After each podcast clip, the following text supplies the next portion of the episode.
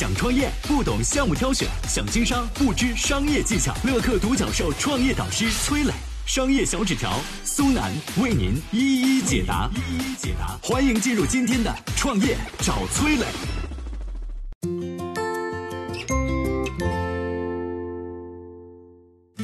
十七年前的那场病毒灾难，马云是如何带领阿里渡过难关，并且迎来辉煌转折的？这对当下的企业来说有什么借鉴意义呢？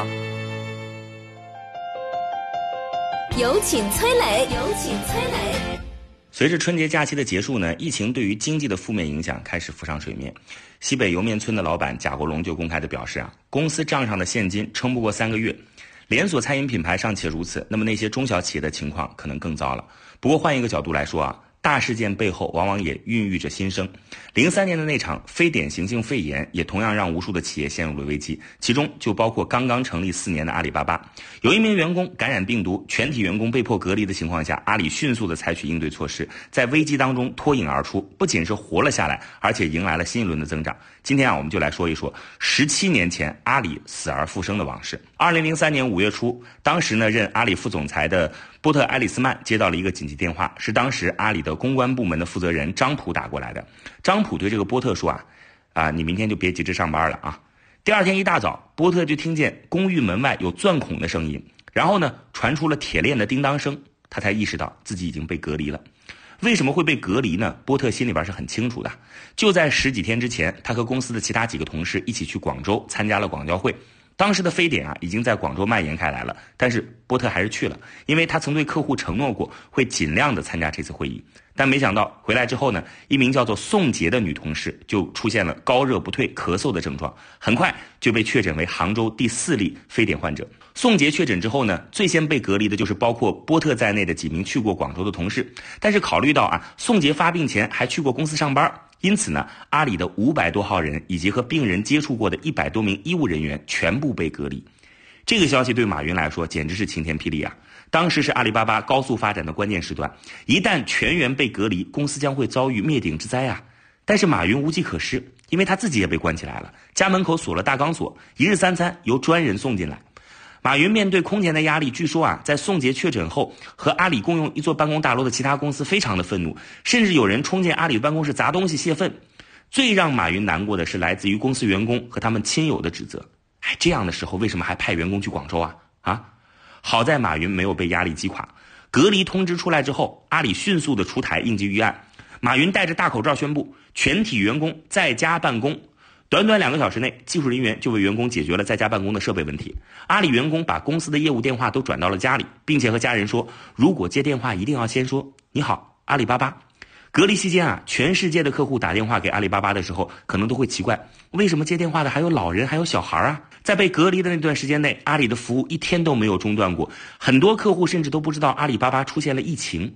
当时整个阿里只有六个人逃过了隔离，他们是谁？为什么没有被隔离呢？接下来我们有请商业小纸条。想创业不懂项目挑选，想经商不知商业技巧。乐客独角兽创业导师崔磊，商业小纸条苏楠为您一一解答。一一解答，欢迎进入今天的创业找崔磊。有请商业小纸条，请商业小纸条。这六个人为什么能逃过被隔离的命运？故事得从一次秘密会议说起。二零一三年四月十四号，马云把几名员工叫到办公室，说：“我现在要派你们去执行一个秘密任务。如果你们愿意，就要立即从公司消失，并且在六个月内都不能跟任何人透露这件事儿，包括你们的父母、配偶，连上司都不能讲。你们愿意吗？”得到肯定的回答以后，马云拿出几份厚厚的合同，让他们签了字。随后，这六个人悄悄离开了公司，转移到湖畔花园的一间公寓里去办公。马云给他们派发的秘密任务是打造一个 C to C 平台，来对抗刚刚进入中国的电商巨头美国易贝。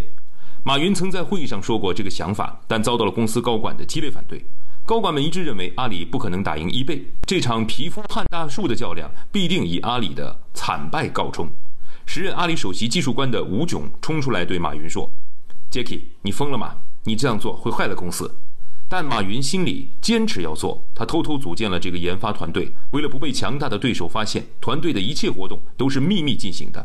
这让团队的六个人在特殊时期逃过了被隔离的命运。二零零三年五月十号晚上八点整，阿里筹备了二十六天的秘密武器淘宝网正式上线。这一天刚好是阿里巴巴全体员工被隔离的第四天，公司上下只能通过网络一同庆祝淘宝的诞生。马云在家里和淘宝团队通话，他高举酒杯，送上了祝福，保佑淘宝一路顺风。淘宝后来的发展果然不错，从六个人的团队发展到今天，淘宝已经长成了一个巨大的电商帝国。但对当时的马云来说，淘宝更像是一个吉祥物。上线几天之后，就给阿里带来了接二连三的喜讯。淘宝上线第九天，阿里隔离状态被解除了。三天之后，好消息再次传来，作为杭州首个痊愈的非典患者，宋杰已经可以出院了。马云听到消息以后，立刻带上妻子张英和首席运营官关明生赶到医院，四个人抱头痛哭。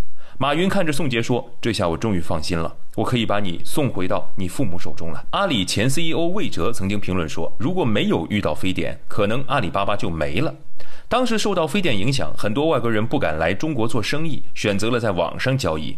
就在阿里员工被隔离的第一天，阿里巴巴网站中仅中文站的买卖商机就突破了一万两千五百条，刷新了历史记录。整个非典期间，以中国供应商为主的供求信息迅速增长了五倍。在非典面前，公司业绩不仅没有瘫痪，反而出现了逆势增长。阿里迎来了新生。为了纪念淘宝的诞生，二零零五年四月二十号，马云致信全体员工，宣布把每年的五月十号定为阿里日。马云说：“我们要用这一天来纪念那些最艰苦的时候依然坚持创业的阿里人。”此时，距离非典已经过去了整整两年。当前的疫情和十七年前的非典有相似之处，现在很多公司面临的困境和当年的阿里也有共通之处。当前的时局确实很难，但我们一定能够像前辈们一样逢河架桥、逢山开路。相信熬过所有的苦难之后，美好的未来一定就在前方。因为所有杀不死你的，只会让你更强大。